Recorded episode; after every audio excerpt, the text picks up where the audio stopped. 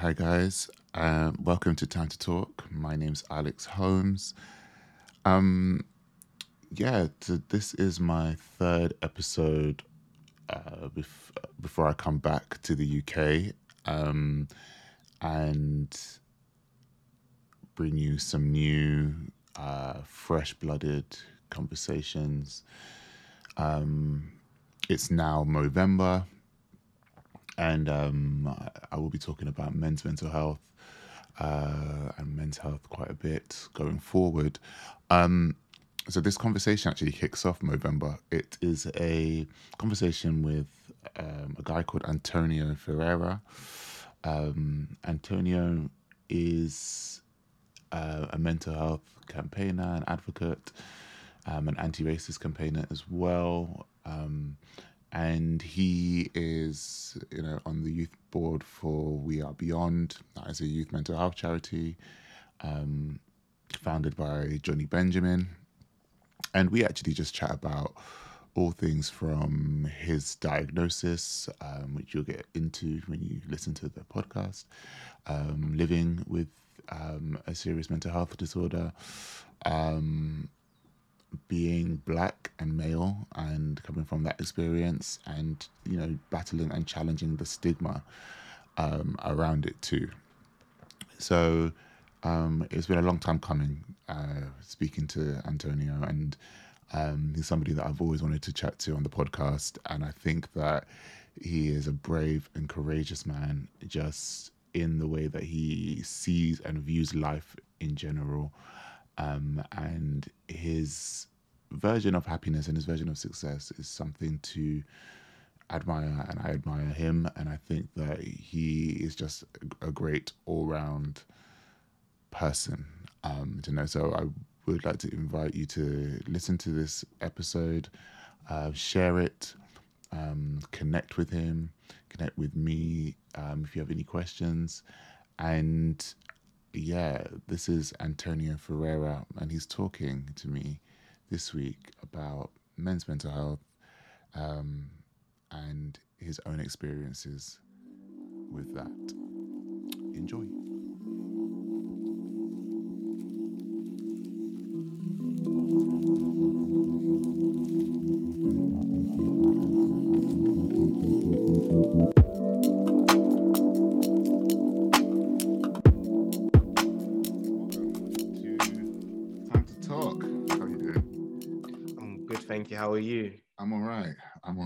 Been a been a long time coming, Antonio. Yeah, It's been a long yeah. time coming from when we first met to getting this um to getting you on the on the show. It's been necessary. It's been required, required Yeah. listening. Um, so just to introduce you, uh, who are you? I'm Antonio Ferreira. I'm a mental health and anti-racism activist, um, and on the side, a student. Uh, and yeah, that's me. Hmm. Where are you from? Because Antonio Ferreira sounds Hispanic, Latino. yeah, it's a good question. Um, so I'm half Portuguese, half Angolan. Oh, okay, okay. Yeah. So you, do you speak Portuguese at home? Yeah, it's my first language. I, I had to learn English, surprisingly. Hmm. Yeah. What were you born there? Where, yeah, I was were born you, there, yeah. born where, I sorry? when I was three years old uh, where were you born? in Angola. Oh, amazing. Do you Yeah, yeah. do you go back often? No, I've never actually been never been back actually. Um I've been back to Portugal recently, but I've not been back to Angola. No, I don't it's not I wouldn't say it's on my bucket list to go. Hmm. Yeah. How have you been with? You know, the world is a bit grey right now. Um, the Mm. world is grey. Like literally, the UK is doing its own thing. Um, Yeah. How are you? How are you doing? Yeah, I mean I'm all right. I think you know the thing the main thing is this when I say I'm all right, it's not every day is good, you know, some days are bad, some days are good. Lately I feel like you know, I've been going through a lot of brain fog, kind of like trying to find my ways through this this fog kind of thing. Um, not really sure where I am, but that's just part of the journey, isn't it? You're not always gonna be, you're not always gonna know it all. And I, I think um I was speaking to Louisa for, from Beyond about it, and she said to me, "Oh, you know, it's okay to be a 24 year old and to do 20 what 24 year olds do and not have everything figured out." So sometimes it's good to have that reminder. But apart from that, yeah, like I said, you know, uh, just all right, getting by, getting through, managing, coping. Mm, mm. Like, what are your some of your typical coping mechanisms? Really, A lot of because it- uh, a lot because when I was because when I was 24, we weren't doing the, the, the world was rubbish, but you know what I mean. It wasn't this rubbish. Do you know what I'm saying? yeah, Um, what what are some of the things that you do to kind of get yourself through? You know. a lot of it are distractions, really. You know, so like going out to clubs, listening to music, um, hanging out with friends. Um, some, I mean, I'm not saying all of it. Some of it is productive stuff as well. It's still, um, Mm. but a lot of it is distraction, and a lot of it is being able to speak about it too. So you know, I have a, support network around me that I uh, can speak to and let them know how I'm feeling. And sometimes you just need, you know, sometimes like as I said, you just need that that boost of a few words to get you back on track or to find yourself at least moving um, Mm. again. So yeah, it's the art, the essence of speaking up, um, being able to speak to people. Um, but in the moment, it's, just distractions. Like I said, going out, listening to music, and hanging out with friends. Mm, mm. Yeah, I found that I've just been escaping into books a lot more, a lot more recently. I was listening. I usually I used to escape into audio and into podcasts and things like that. But I feel like podcasts have like there's some podcasts I listen to that have become very because obviously like this one, like we we talk about what's happened currently, currently, right? Things that are going on, and um, I just have to be in a particular space to be able to kind of continue to listen to that to, to certain things. Um, I, but like it has to be comedy Mm. sometimes because I'm just like you know being in the spaces that we're in, it can get really it can get really heavy Yeah, you know, because we're consistently talking about this stuff.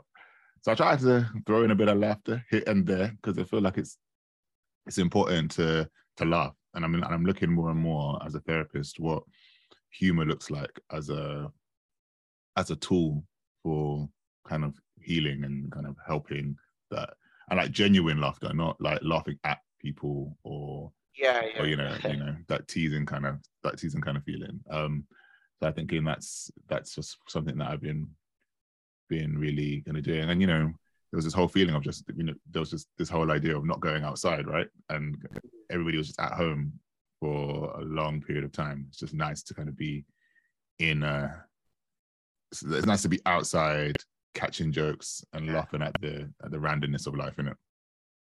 Yeah, no, I, I completely agree with you. I, you're right in, you know, looking for comedy as well. I spend a lot of time on YouTube videos watching Chunkz, Yung Filly, you know, Hypreneur, all of all these YouTubers. So Mm, that's I think that's something I actually got from I don't know times I spent secluded secluded time I spent in, psych, in psychiatric units because mm, I just you know what, there's a there's a there's an element in in humor in in laughing that kind of gets you through the day, gets you through the emotions, the feelings, um, and it just you know yes, you know I sometimes I want I'm sitting with friends and they want to watch something on Netflix and they say yo let's watch the documentary. Like oh you know documentary's a bit heavy right now, like you said for especially for being in, in this space where you know a lot of it is mental health centered and so forth. You like want to get away from I guess the seriousness of your hobby, your work, whatever it may be, and just yeah, laugh, yeah, laugh a and genuine laugh, like you said, genuine laugh. You know, um, where you're struggling, where you're struggling to breathe, sort of. yeah. Um, laughter. laughing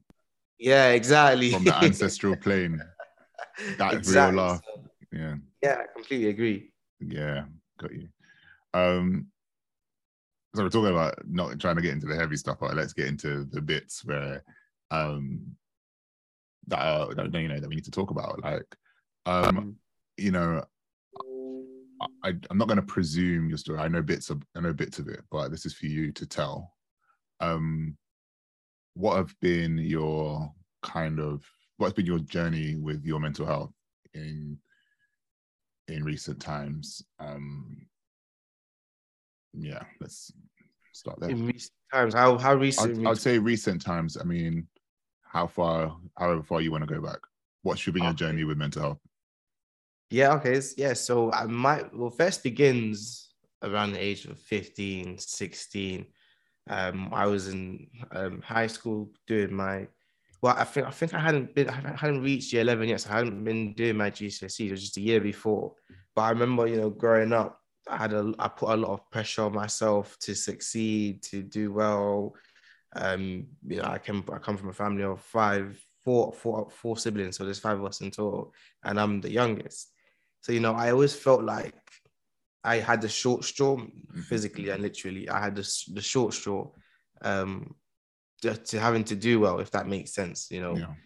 my brothers did well in it, did well in their own in their own journeys, but I mean, like you know, someone that really takes takes takes the lead, sort of thing. That's the type type of pressure I put on myself, and so to illustrate that, I remember, you know, whenever I used to get homework, I'd go home and do it on the same night. I wouldn't spend an hour, minute later to complete it. And you know, if I didn't have homework, I'd go home and copy out a book because I wanted to improve my handwriting. That's the type of what looked like dedication and motivation I had, but actually it was pressure and expectation for me.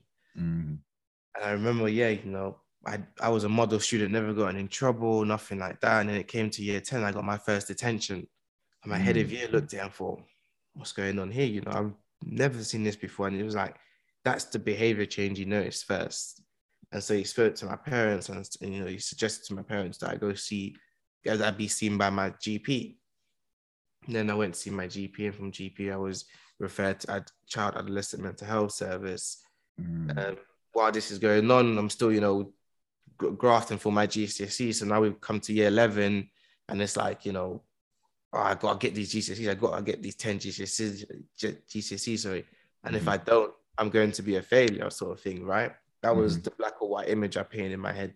Yeah. And then, yeah, you know, I'm still being investigated, like investigate, I guess I don't know what the right word to say is in this sense, but I'm still with child adolescent mental health service trying to find out what's going on, if any, if Mhm. anything, if there's anything they can do.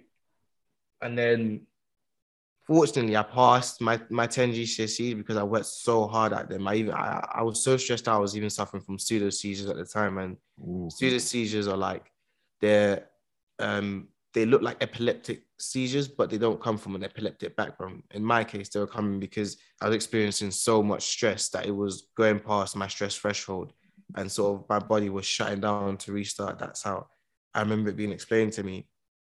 But as I said, I'm, I fortunately got my 10 GCSEs, and I go to college, sixth form college, and you know I'm at the, the I think at the time it was the third best sixth form college in the country Mm. and it was, it- you know, you had to have really good A levels to get into the the sixth form college. And I got in, and I remember, and I remember, you know, people saying to me that they, they thought I'm going to be a doctor and all these things. You know, for me, it was like, if they think I'm going to be a doctor, I have to go and be a doctor. Oh, Right? man. Yeah, I was, I was so happy playing football for Manchester United or something like that. That was my personal hobby, right? But I wanted to follow what other people expected of me, and so I went on and studied biology, chemistry, psychology, and philosophy at A levels. Okay, scientist, philosopher. Yeah, you, yes. there Come you on, go. doctor. Really tough, really tough subjects. I Um, you. Yeah. but yeah, so you know, I, inevitably that that that grew a lot, another stress ball for me, and you know, there was a lot more pressure, a lot more expectation um at this point, and it got to a point where I just, I, the way I describe it is, I had this boulder of um uh, pressure and expectation on my back, this big fat boulder on my back that I was holding up, right? And it got so big that I started to get closer and closer to the ground to the point where I'm only an inch from touching the ground, and I can't see myself picking picking myself back up, lifting myself back up. So I, I, you know, came to this point where it was just like the only way over this is to take my own life. And I remember, Mm. you know, I had planned the day to take my own life, and it I, was- I was go, I was going to college like a normal day. You know, I wanted to make it seem like a normal day, but just before reaching college, I called my child adolescent mental health service, and I said to them, "Oh, you know, something bad's gonna happen today. I just want you to know so you can let my parents know when you find out." And it was like, "Okay, well, can you tell us a bit more information?" I said, Mm. "No, I just want I wanted to make this call anonymous. I just wanted to let you know. Um, I guess you'll find out afterwards." And she was like, "Okay, well, can you can we at least have your date of birth?" And I told this every time, you know, I think at the time I thought I was the only person in the service. I wasn't so I wasn't the only person in this service with the birthday in, in December. So I thought, okay, cool. You know what? You can have my birthday. Let's pause. Your birthday's in December. Sorry, it's very trivial point. Like your birthday's in December though. When Yeah, is your birthday? 16th of December. Ah, okay. I'm the, I'm the 20, I'm the 29th. Oh, okay, right, yeah, yeah. I, I, was, I was trying to figure out whether you were Sagittarius or Capricorn. I was gonna bring you into the fold, but Yeah, I'm Sagittarius. I'm Sagittarius. yeah, just, over there. That's fine. Anyway, so so go on, yeah. So yeah, Yeah, so, they, so- they, they were checking to see if anybody else was born in December. yeah, so you know, I gave him my date of birth, um, and I hung up and I hung up the phone call, and then I went into college as normal. And I remember sitting in, in a psychology class, and the principal, head principal, came into class and pulled me out of class, and she sat me in that office. She said, "Oh, you know, we've had this call from your service. Is everything all right?" Mm. And I played it off cool. I was like, you know, yeah, I don't know what's happened. Maybe, you know, I've just missed an appointment I wasn't aware of. I've no idea. And then she said, okay, well, your brother's here to collect you. They've asked you to come in to go into the office. And I went into, and so my brother, we, both went into the service office. And, you know, I've got my psychologist and my psychiatrist and my brother in the room. And I, at least, and I remember so vividly at this time, I was experiencing um, auditory hallucinations. I was hearing voices which in, in a moment I didn't recognize, of course, you know, I had no knowledge of mental health, none at all. I like, never Mm. even used to use the two words in my vocabulary until until then, right? Um, and I remember the voices saying to me, "Oh, you know, you you you you need to do it now, or you'll always have to live with this. You you know, you'll never be able to ha- have opportunity to do it again if you don't do it now." And I'm, and as I'm hearing these voices, you know, I'm repeating it out loud as well. I'm saying it to my psychiatrist you've ruined everything. This is not how it's supposed to go. And I'm reaching into my bag. But I like so vaguely remember my my psychi- psychiatrist asking me, "Oh, um, what's happened? What's going on?" It was almost like she was a whisper, and the voices in my head, Mm. where you know the the the the concept basically. Mhm. Um, and then my brother saw, you know, as I saw me reaching into my bag, and just, as soon as he saw um, what I had in my bag, he Mm. jumped at me, he rugby tackled me to the ground, and and you know he held on to me and he said, "Oh, he was uh, he's yeah he, he held on to me and he said uh, uh, said to me, oh, you know, if you're going to harm yourself, you're going to have to harm me first. Mm. You know, anyone who knows someone in that situation, they know that the the main prior the main goal isn't to hurt anyone else; it's only to hurt yourself, right? So to take on someone else's to harm someone else while harming yourself was not part of the plan, and so Yeah, that was enough for me to the object, right? yeah, exactly. So that that was enough for me to let go um, of what I had, and my psychiatrist and psychologist as as protocol, you know, they pressed the panic alarm, ambulance, police. I remember the police didn't. Let me sorry, the ambulance didn't actually enter the room. Only the police entered the room, and this was a this was a really like a pinnacle moment because this Mm. is where I developed a lot of my frustration towards police. I remember the, they came in and you know it was one officer I think at the time that came in and spoke to me, and he said to me, "Oh look, I know what's going on here. Your your brother and your psychiatrist have spoken to me. I can see you know that you've not done anything wrong and that you need support, but." The sergeant on, on, on the radio, all he's hearing is, you know, an, a weapon and a, and a boy in a room. He needs to be arrested. And so he was like, unfortunately, I've got to arrest you, you know, and he's, he's just like, I've got to take you to the police station for affray, which affray is putting the lives of other in, others in danger. Mhm. And you know, my, my brother's going off from one. My psychiatrist saying, no, I don't want him to be prosecuted. It- he wasn't going to harm anyone but but himself. He needs support and so forth. But yeah, you know, as as as it ends, I had, I had to be taken to the police station. I spent a few hours in the holding cell Mm. came out of the police station. They said to me, you know, no further action, but I have to be escorted to, to the hospital, my local hospital. And I remember I was so angry at the time because it was like for someone who was in in in, in distress, you know, someone who was in a crisis, you you made me feel like a criminal. Mm. And I, and I tried, and I and I'd had a go at the, at the woman officer who was escorting me. And I remember she said to me, "Well, no one told you to pull out a weapon," you know. And I and I remember, I remember at that moment, I just you know really thought to myself, "There's a problem here. You know, there's there's there's something not right here because from beginning to end, you're you've tre- you've treated this like a crime. You've shown no empathy. You've shown no knowledge. You know, it was just so like it was frustrating." Hmm. but I had to, you know, I had to let, I had to, had to let that go quickly at- there and then because I was now going into a new environment, new setting, and so I remember my psychiatrist said she said, "Oh, you can go home for tonight and then come back the next day because she had booked me a bed in a psychiatric unit, and because she knew a lot had gone on, she thought maybe just have have the night at home first and then you know go in the mor- in the morning." So, she, so that was really nice of her, and so I spent the night at home, and I woke up in the morning. You know, I remember again. I had no idea what I was going into. I had no, no, like absolutely no knowledge of what it was going to look like or, you know, how long I was going to be there, what was going to happen there. I just thought, you know, like a normal hospital, pretty much. Um, and I went in and it was actually my biggest surprise ever. You know, it was, again, it was probably the pinnacle moment that changed me completely, changed my goals, my vision, my mentality. I spent a long time in their own section, you know, in and out as well of psychiatric units, but I learned so much from the other patients, mm. you know, and this is what this is what I say to people: don't always think that people can't pour out of an empty glass. Sometimes we're just oblivious to what's being poured out, mm. because it was like these these patients, these other patients, they were struggling with their own experiences, but they would put that aside to come and support me, you know, try to get me out of there because they felt I didn't deserve to be in there. And and you know, it, it it's very nice to me because I actually I remember the beginning.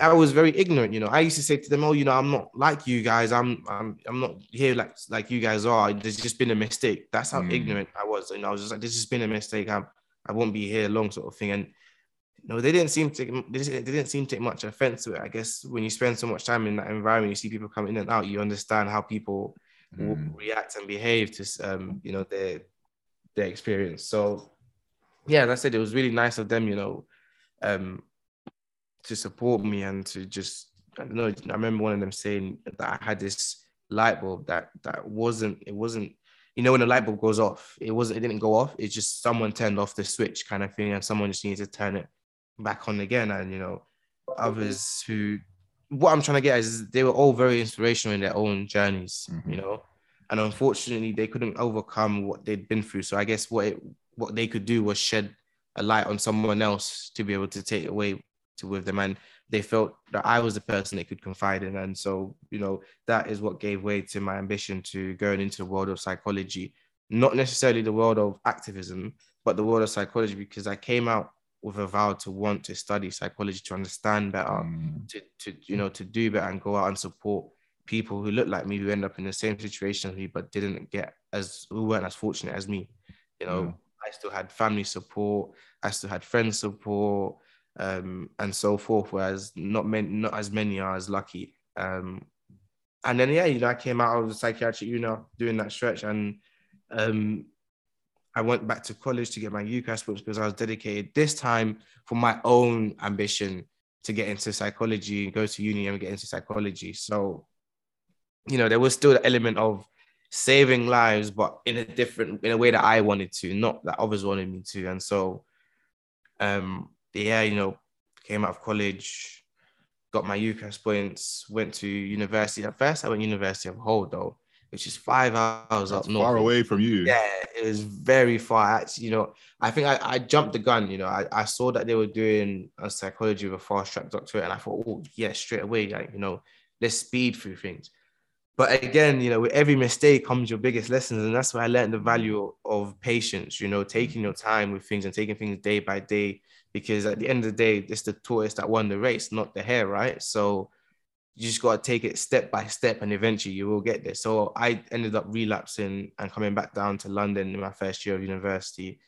And then, you know, I was advised that I try and find a university a bit closer to home because my London services knew me and they could deal with things better rather than having to start all the process again and so forth. So I transferred to University of Essex, but I didn't start my first year straight away because I was still, you know, in a in a serious, I guess in a in a part of my recovery that was still I was still vulnerable. Um, all right. and um, then yeah, you know, coming to where we are now. Mm. So I was going to just say, okay, so you thank you for sharing your story, man. Um, I wanted to just ask because there's a few points I was just making through through this conversation, through what you were, were saying, and I think like one of the points was, was around the, this pressure, the pressure thing. Um, I've been thinking a lot about it um, with regards to men and mental health and kind of the pressure that we're under.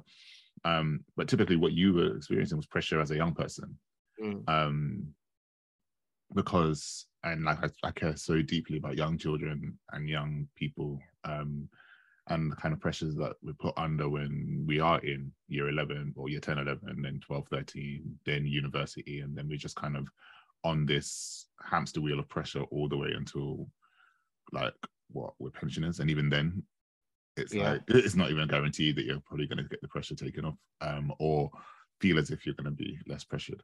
Um, and so, what did it trigger? What did it trigger? Because you mentioned that you, um, you know, you went to CAMHS, you went to the psychiatric ward. Yeah. Um, what what what was what was found? What was diagnosed? What was you know what what happened? Yeah, so I, you know, it wasn't easy process getting diagnosed. Actually, there was, you know, I, I don't, I, I couldn't even tell you when I got diagnosed because as an adolescent, you're not told as much as you are as when you're an adult. So I probably found out later than I actually did get diagnosed, if that makes sense. But I was diagnosed Yeah. with schizophrenia and emotionally unstable personality disorder.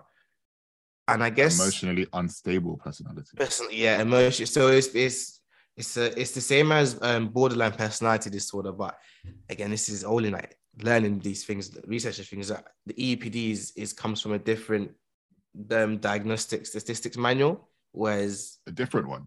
yeah, well, yeah, I think it's more of an international one, whereas the borderline personality disorder is more of a national term.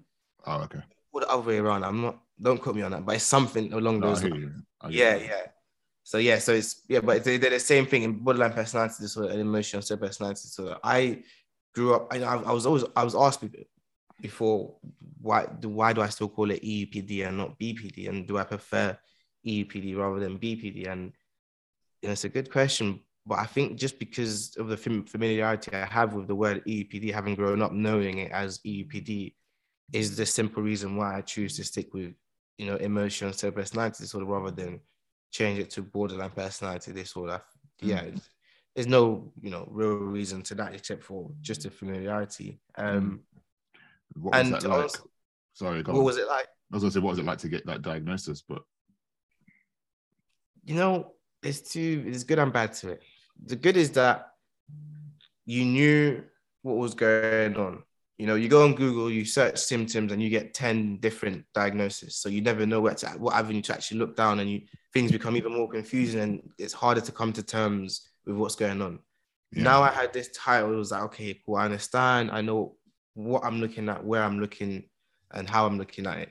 Right. So I've got the little details, and so I can find a pathway between everything. But then it's like now I have a label, right? Now I'm not just Antonio. I'll be seen medically, clinically, I'll be seen as Antonio Ferreira with schizophrenia and emotional unstable personality disorder, right? And there's a lot of stigma and shame around those two titles. So it was like, okay, cool. You know, it's almost like you've been um, printed these t- these labels, and every, anywhere you go, everywhere you go, not you have to make it known, but you might have to make it known. You know, you you're still in control of who who you tell and who who knows about your personal um business, but it's now you have to consider it and you have, it's there in the back of your mind every time. So both good and bad in terms of you know understanding myself, but then the shame and stigma, misconceptions that come with them, uh, um, the, the titles add to that um, I guess bad part element of having the diagnosis. Mm. How do you feel about the shame and stigma part of it? Like how? So, because I, I, I really want people to understand, like, for you, what that was like breaking that down Mm. to your brothers, your parents, your community, and what that looks like. You know what I mean? Like, what Yeah. was that process like of saying, all right, like, this is what is going on with me? What were the reactions? What did you feel like? You know? yeah i mean at first it was very it's very difficult in terms of just crossing that barrier of wanting to to tell people um letting people know um but you know what i just i think at the at the time why that what it was is that because i was so unfamiliar with the world of mental health and everything around it i might have actually also been um oblivious to the stigmas and, and misconceptions at, at that point around the, the diagnosis, right? So I I was always happy to, well, not always, but I was I was okay trying to explain to people, my family, my, my brothers, my friends, you know, what's going on, but or what, what it was, but you know, for someone else who probably has the, the awareness of the misconceptions and stigma, it, it looked probably you know came to them like a like a like a a bombshell kind of thing, like, oh no, you know, schizophrenia, no way, sort of thing. But I looked at it as because I was so knowledgeable, I didn't actually know you know, the, the misconceptions around around it. When I got to know and I got to figure out, you know, how much shame and stigma there was around it, that's when I was like, again, oh, you know, this is a problem. And you know, I've always been that person. If something was wrong, if something didn't make sense, I'd always question it. You know, if someone wanted to give me a thousand pound, I wouldn't just take it. I'd sit there and be like, why? You know, why are you mm. giving me a thousand pounds? So I'd always ask the why. Like, you know, anyone like invited me to an event or you know, why? Why, you know, there's always there's always that why why would you want me to why do you want me there? What you know, what do you want out of me at the end sort of thing? It's a little bit, I guess, paranoia as well, but mm. you know, still wanting to learn and know the real, the reasons behind things. So um yeah, you know, I just went and thought, let me, you know, tell people that this is exactly how it is, you know, this is how you challenge things, you know, how how I challenged my my diagnosis was by learning more about it. How I challenged my parents was by teaching them more about it. Same with my brothers, you know. And so for me, it was just about actually, you know what? And now I know it exists. You know, whenever I experience it, I'm going to challenge. I'm going to be like, actually, no, you know, this is what schizophrenia is like, and this is what emotional unstable personality disorder is like, and you know, this is how my daily life is, and this is what medication means, and so forth. And yeah, you know, you had to. I guess you had to have a lot of patience with people. Mm. Okay, so two things. Um, because and I'll and I'll I'll preface this with context. Um, my uncle has schizophrenia. I've never spoken to him about it. Um, it's something that we all acknowledge, but it's not something that we've actually had conversations with him about and um, in that in so being it's become a thing where growing up it was consistently stigmatic mm. for me because i always when even to this day when someone says they're schizophrenic my body reaction mm. is different to my mental reaction and my you know my body is like oh yeah. my body my mind is like okay cool that's something that that they have like we need to just work we need to work with that and see how we can communicate the best in the most efficient effective way and then that regulates my body itself only yeah. because growing up it was this consistent walking on eggshells situation mm. whenever you're whenever um you're shown a schizophrenic person or explained schizophrenia to to you to somebody who doesn't have it or presumably doesn't have it um, it's always it's always presented in a forensic sense. Mm. So it's always presented in um, crime fiction, yeah. or it's presented in a danger to society kind mm. of way. You know, I studied linguistics. And I studied ling- I studied um, forensic linguistics for a time, and it was and, and psycholinguistics as well, and some of that and like the way pe- the way people write and the way people kind of communicate through language um, when they uh, when they have a schizophrenic tendency. Um, it didn't it wasn't it didn't come across as very compassionate to mm. the situation. So I wanted to ask you like as much as you had to challenge yourself with regards to understanding your diagnosis and understanding your condition and then you had to challenge your parents and your brothers by t- telling them what it was did you what did you feel when you know what do you feel about the way that people react when you tell them because i know you said that you were nervous about telling people yeah I, I you know what i i still get nervous telling people you know i, I it's an it's an interesting thing because although all my friends around me you know, have seen the things I do, heard somewhere, somewhere, somewhat heard my story. Um, the main point is they're aware, right? I've never actually sat down with my friends and had a conversation, you know, with them about my journey or my mental health or their journey or their mental health. So there's there is still a bit of that, and I don't think it's because I'm I'm I'm like ashamed of them judging me or you know whatever because they are my friends, right? They're already aware of, of, of my, my schizophrenia and my whole um, activism work. So mm. I couldn't put a finger on it to say why I haven't had that conversation. I think maybe because it's just, you know, it's really intense with friends that are so close to you. I think. Um, I wish I wanted to figure. Out. I don't know. So I, I just it's never happened, right? And I think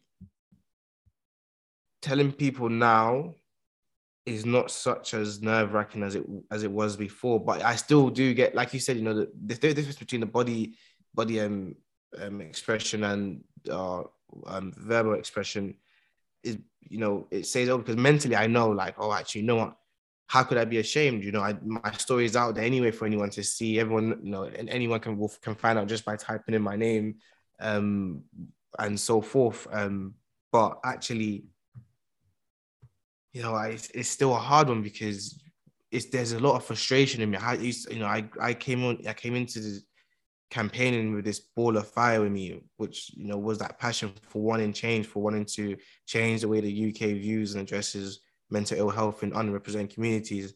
And you know, when I see that, like when I see something that I guess in a way mocks the progress we've made, you get so frustrated. you're like, no, because you know people are still not aware of what it, what schizophrenia means, and so you know there are still people who you know you could open your you could you could tell your story to someone, and that one person will be the, the worst person you tell because they they're giving you such a bad experience in you telling, and that's gonna stay in every other time you want to tell someone. You know, mm. you have someone that reacts good the first time, you're gonna want to tell people more and more and more often, but every dog has this day. So eventually, if you do, even if you do tell people and you always have good experiences, there will be one person who comes to you with a bad experience and you have a bad experience with. But that's what I mean by the, the, the nerve, the anxiety is still there because you never know what the reaction is going to be. You never know if the person knows the condition well enough or if they or if they don't.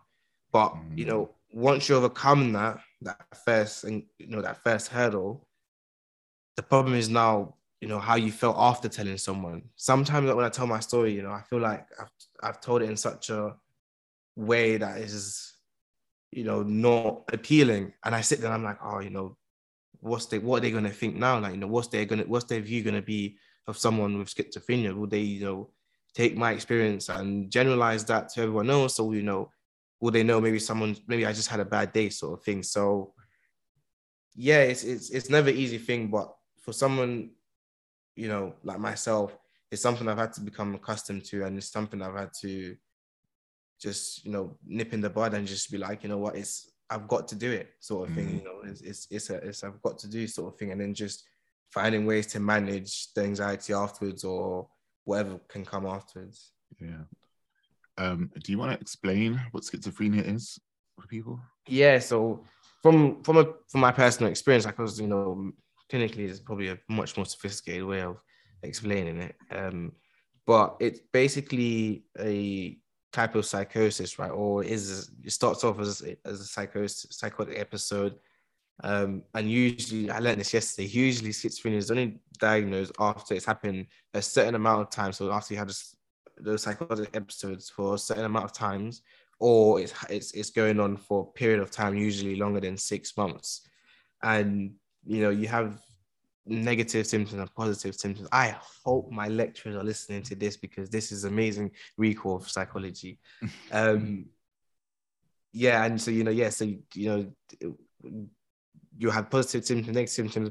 Mainly, the core symptoms are you have delusions um, of the world, you have you experience some sort of hallucination, um, and then you have the ne- the negative symptoms. I think these are the negative symptoms where you can't you know it's similar to depression. You can't get you don't want to get out of bed you don't want to shower you don't want to do anything of that. And then positive symptoms as i said you know thinking that people are out to get you or that the pe- people in the world are, are that's called a positive symptom. Either positive or negative i can't remember but there, there's two. There's positive symptoms and negative symptoms but it's they're not really i don't think when they say positive it means they mean less harmful yeah something you. like that yeah, it's something like that. Yeah, yeah, yeah, yeah, yeah. Um, but that's in essence schizophrenia. As I said, you know, you have a psychotic episode, and if it goes on for so many times or for so many for such a long period of times, they look at it as schizophrenia, which is you know hallucinations, delusions, and there's actually subcategories to schizophrenia. You know, so you have paranoid schizophrenia, you have I can't remember the other three, but um, these are all things I'm picking up as I go as a student. Um, but yeah, that's basically the essence of schizophrenia. I hope I've answered that yeah, question. No, I mean, I, so I was just doing some googling around um, positive positive negative. symptoms. Yeah. Um, it hasn't really said anything about. I haven't put anything in about negative symptoms, but yeah, yeah, of- of course, everything you're saying. I'm just seeing, trying to see if I can define positive symptom. Yeah. But, um, you said hallucinations, delusions, Mm. disorganized thinking, and movement. Um, that's it's interesting that they use the term positive symptom yeah. I thought the same um, because it's like when we're still trying to figure out language around mental mental ill health, it can be like a double bind in a Mm. way because it's like the re- the regular everyday person probably won't deconstruct the sentence in a way that would make sense to the everyday Yeah. person because it's all scientific speak, it's all psychology speak, it's all psychotherapy speak, you know. Mm. Um, but um, how are you going about treatment? Like, what is what does treatment look like? So for me, treatment is as is very is a lot less intense. Um, a, a more sort of as an adult now, so the responsibility is on me. You know, I I take medication morning and night. Um, I do some um online therapy, online CBT, which I you know encourage anyone if, if it's available to them to do because it's actually pretty good and it helps when you- you're in a waiting list for physical therapy, um, in-person therapy. Sorry but that's what it is. And then just, you know, just use, use using my service, my support network around me to speak up if I'm feeling any type of way, if I need any support or anything, if I need any help. I think that's the most fortunate thing I've been able to develop on my journey is being Mm. able to have the courage to speak on it.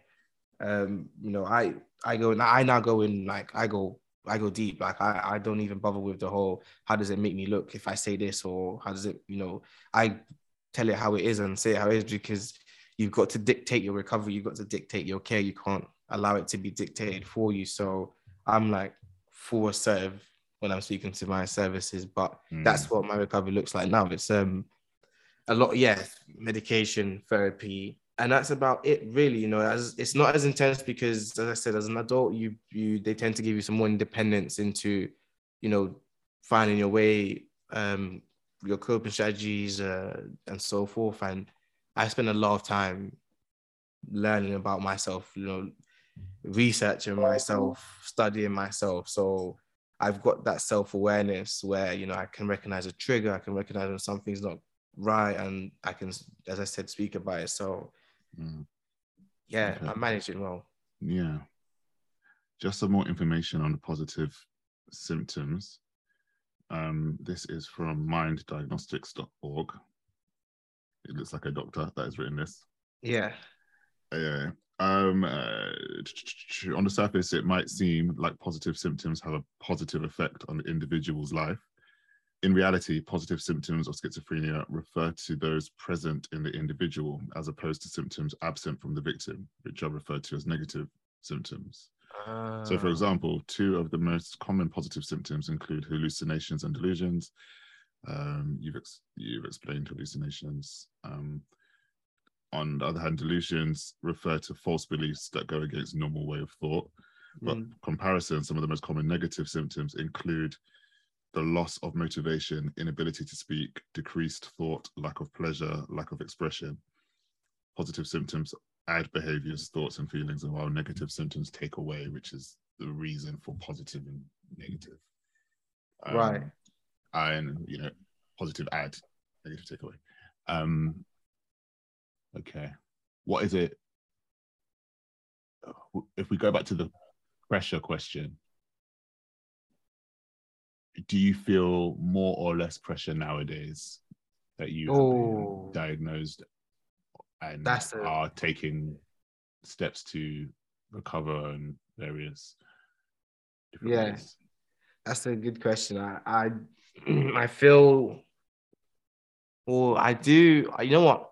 It's changed. The pressure has changed. Now, you know, before the pressure was education, um, wanting to succeed in that.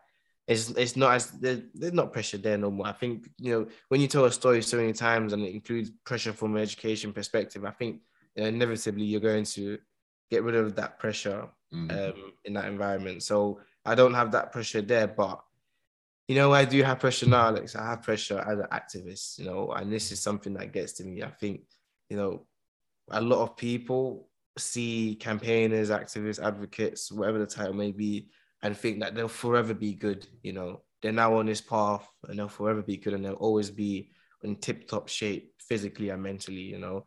And it was getting to me at some point. It really was because, you know, there was a lot of conversation on being inspirational, being, you know, motiv- motivational and people seeing you as an as a as an influence to, to positivity and so forth. So it was like, you know, damn, when do I have time for my bad days kind of thing, you know? Mm-hmm. So it was, yeah, it was like I was building this image that was being built for me. I was holding it together, you know, I was holding on to it for dear life. I was like, I have to be positive, you know, I have to be motivated, I have to always be inspirational. And that, yeah, as I said, you know, that was getting to me because when I was having my bad days, I wasn't accepting, I wasn't validating those feelings. I wasn't, you know, I wasn't accepting what was going on. I was always trying to force myself out of it because I had to do it for others, you know. And that unfortunately led me to relapsing again and, going back into hospital recently. And mm.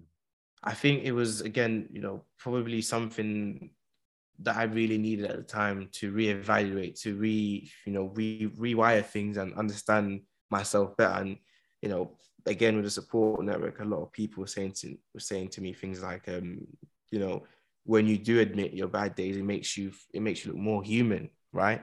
And other conversations where we compared to celebrities, where we see celebrities and we think now we take away their hum, hum, hum, humanistic values from them because we think they've made it, so they can't ever have bad days. They can never, you know, mm. feel down or anything like that. So it's like, why, you know, I remember when I used to tell people, you know, before that I was a bit, you know, wobbly. They'd be like, "Well, you're doing so well. You know, you're doing great things. You're doing amazing, and so forth." And it was like, that's the exact pressure I'm trying to avoid. You know, I'm I'm grateful for the encouragement and and and so forth, and as it should be motivation to to want to do better, to to drive me forward. But it's like you know, you're not really hearing the part where I'm saying I'm feeling wobbly. You're just telling me mm. things I don't want to hear. Mm. Um, and so yeah, you know that created a different type of pressure, different type of border on my back. Um, but fortunately, we're here now, and you know, as I said, we learned from it. It was a big learning curve, and you know, having those bad days. As, people say, it's okay to not be okay. It really is okay to not be okay. You know, not every day is perfect. Not one day is perfect. And whenever the day is for us, we should just be humble. Whenever it's against us, we just have to be patient. And you know, that's mm. yeah. Yeah. What is your kind of spiritual background, your spiritual makeup, if you have any? So I'm I'm I'm I'm a religious person. I'm I'm I've I converted to Islam when I was when I come out of hospital. Um, I've been a, when was that? I think it's been now three years. It was summer three years ago. How old am I now? 24, 21, maybe 20. Yeah, 21, I think. Yeah, about three years it's been um, as a Muslim. And that has supported. The, the, I'm answering your question, right? This is what you wanted to yeah, know. Yeah, yeah, yeah. yeah, yeah okay. Whatever, however you, however you felt to answer the question is. Yes. Question. So yeah, I mean, um, um, converting to Islam was a very big push to me. It was a very big boost. You know, my parents originally are Roman Catholics. My family are typically. Catholics. Um, so I'm the only person. That, that, makes sense. Yeah, yeah, exactly. Yeah, exactly. Um, so I'm the only person that reverted to Islam, and I done it because you know we never used to do very like much religious activity. We never used to go to church or anything like that. So I never really grew up religious, like strong religious religion um, values, um, religious values or anything like that. And so when I had lost all hope, I didn't know where to search for hope. I didn't, you know, my parents always teach me right from wrong, you know, and wrong from right. But religion will give you that hope sort of thing of, you know, what morals do you go by? What you know values do you do you do you have? And so, you know, I I, I wanted to find a religion at the time. I was looking into different religions, but I just found myself into Islam. You know, I just stories I felt matched with my mentality and the values as well, and where I wanted to go. And so, ever since then, yeah, I've been a Muslim, and it's helped with my journey uh, yeah. greatly. Yeah. Yeah. Why? Like, how did that how did you get onto the path of Islam? Like among, yeah. I mean, I mean, I'm just saying, as among all the religions that yeah. are available and paths and directions, what was yeah. the thing that you thought that kind of said Islam is the one for you? Yeah, you know, I, I was at first I was looking into all different religions, many different, just you know, um, dipping into each um religion, learning to find out things, the core um, beliefs in, in each religion, and um, at the time I had a lot of Muslim friends around me as well. And, you know, they weren't they weren't actually very they weren't inputting as much, so they weren't trying to persuade me to come into um, Islam. Not at all. They, you know, they just they just support the idea of finding religion. And same as my other friends, you know, all my friends they support the idea of finding religion, um, looking into religion. Sorry, and yeah, so I looked into each one, but because I had Muslim friends, it was easier to get answers from them than to find, you know, someone from a, a different community and asking them. And so it just sort of naturally landed in into Islam, where you know I've, I've looked at different religions, and my friends mm. are from are Muslim as well, and so I'm asking my friends, and then from there I went into the mosque and, and spoke to the imam about um, Islam as well. Um, to the point where you know the stories as I was reading more, the beliefs, it just you know some sometimes sometimes what they say is you know you don't you don't have to have all the answers you just have to believe it in your heart sort of thing and for me it was that situation i just i had a, a connection with islam in my heart um, when i when i went into research and then i decided you know that this was yeah this is the, this is what's going to be for me and you know my parents uh, you know everyone asks me how did your parents take it you know being the only person as a muslim and getting into muslim I said to them, listen, the one, this is again with like misconceptions. My parents have no problem with religion or, you know, Islam. What they have a problem with is my behavior, my attitude. So if I become a, bit, a, a worse person in turning in becoming a Muslim, they're not they're not against the religion. They're against what it's what I've become from taking that decision. Mm. But because I became such a better person, you know, I I I was, I was, I don't know how to explain. I just became a better person. Yeah. My parents loved it. They were like, you know, now my dad makes jokes about it, and he's like, "Are you not meant to be fasting today? You know, is it not Ramadan today?" Sort of thing, and all these things we make jokes about. And so they came to accept it because, you know, like I said, it made me a better person. It really, you know, defined me as a person. Yeah, yeah, that's beautiful. Thank that's you. Beautiful, and I think it's important, and I think I've been having these conversations quite a bit now when I'm, you know, we're at a point where there's no longer room for the binary. Mm. You know, there's no longer for this or that. It's usually this and that can both coexist. And it is what I'm trying to navigate myself. Because when it comes to conversations about religion, people get a bit touchy. Yeah. Same way, same politics and other things. People get a bit touchy. And mm. I mean, I do maintain that that religion has a strong place in human society and the way that we um, navigate the world. I think the but the issue that I have is culture and what culture yeah. does and what culture does or, or what happens to culture when people manipulate it via religion mm. or when what happens to religion when people manipulate culture yeah. And I think that that's something that people aren't talking about enough or don't talk about um, for various reasons of alienation, shame, or just not wanting to have to think about it. Mm. You know, I think there's some people that, you know, they enter into these um, different faith systems without thinking about what it is that they are yeah. going in for.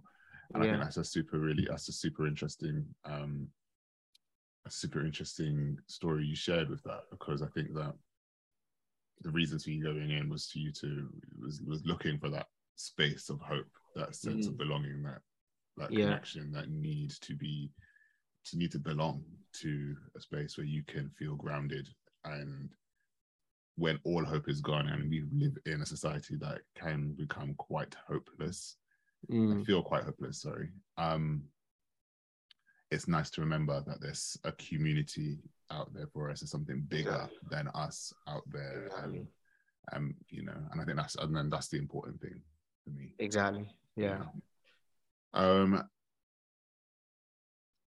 final question. Yeah. Uh, what do you do for fun? Like, what is your kind of like? What makes you laugh? Well, like, what makes you do things? You know what I'm saying? Like, what gets you? What you know what I mean? What makes you Yeah. enjoy things? You know what I'm saying? Yeah, yeah, yeah. I'm I'm a I'm a big um night nightclub person. Um Oh, you're an unts unts guy. yeah. yeah, I'm, I'm big on that. I'm yeah, I'm you know, as, as, as a student, I guess it's, it's inevitably the thing. Um, but yeah, I love going out to clubs with friends. Um, Friday night, Saturday night, you know, when when I can, when it's available. Um, I love doing that. I love football. I'm a Manchester United fan, so Okay. living in London is constant arguments with Arsenal, Chelsea fans. Um, now I'm in Essex. I, I don't actually know a lot of football fans here actually, but Hmm. um, in London, it was back and forth Yeah. arguments with Arsenal, Chelsea fans. That you know, something else keeps been going.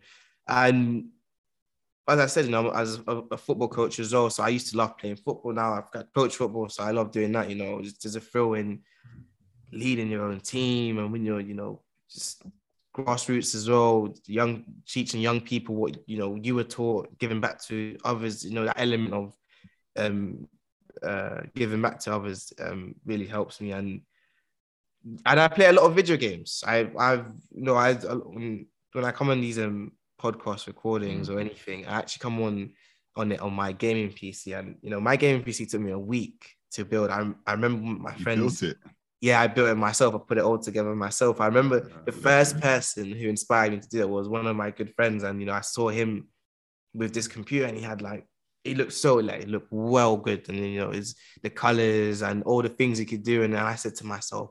I want one of those. Like, you know, I want to have one of those. Like, forget the Xbox, forget the PlayStation. I want a gaming PC. And this is a true value, true testament to, you know, if you put your mind to something, you can achieve it and manifest it. Mhm. Because three, two years down the line, I I built my own PC, you know, and they looked at me and they was like, hey, you did it yourself. That they, didn't like before I, I before I used I used to call them for help and so and so and so and so. And they were like, What, you done it yourself? And you know, it's my one of my biggest proudest achievements and Yeah. it's yeah you know i just i love to play video games I would not know where to begin. I Yeah, it's- it's a tough to one. What does it even? What do you? How do you even like the fan? yeah What do you do with the fan? I'm like, what? What Yeah. do you do with the fan? Like, man, all right. I guess you know. what I mean, but I mean, when you're interested in something, you'll find a way in it. that's it yeah when there's a will there's a way that's it exactly you know, I'm. I, don't- I don't know. You know, I'll just. I'll just buy the Xbox and buy the TV, buy the Xbox, I'm done. You know what I mean? But you know what? I really want that. I want the Harry Potter game. I want the new Hogwarts Legacy game. And I'm Yeah. like, I have nothing to play it on. Okay, I can play it on my Mac, but then Mm. my Mac is like work. yeah yeah yeah I, I want something separate. I Yeah, want, that's- I want like I want like a den. You know what I mean? yeah yeah that's it exactly you've got to separate the leisure with the work i i tried to do my work on my laptop as well and yeah i mean but yeah you're right it's it's, it's a headache it's a, i wouldn't i wouldn't advise it something as you know an everyday thing because yeah it, take a lot yeah a lot building the computer. Yeah, building a computer. Yeah, yeah. But once you have it done, it's amazing. how, how long did it take? a week. It took me a week. But most of it, but most of it is troubleshooting, which you know, so you gotta find out what pin you put in wrong, wh- where is you plugged it in wrong, and so on forth and so forth. what has not matching with what. That's what Oh, I troubleshooting. see, I see. Yeah, When you, so say, that, when you say pin, you mean like a physical pin at the back of the yeah, yeah, yeah, like a physical pin. Yeah, yeah, yeah, yeah, yeah. So yeah, it was a lot of work, but um, very proud of it. Yeah, Yeah, man, I would be proud too. yeah. I'd be proud too. Because you'd be like, I spent a week to make you. Mm. Yeah, yeah, yeah. You better, you better work in the way I, I want you to work. Um, you know what, Antonio? It's been a great to speak to you, man. Um, do you you. have any? Do you have any questions for me? no, man, I'm just really happy we finally got to do this. I appreciate you having me on here, and you know, it's, it was a great conversation. I love the, the energy. Yeah, man.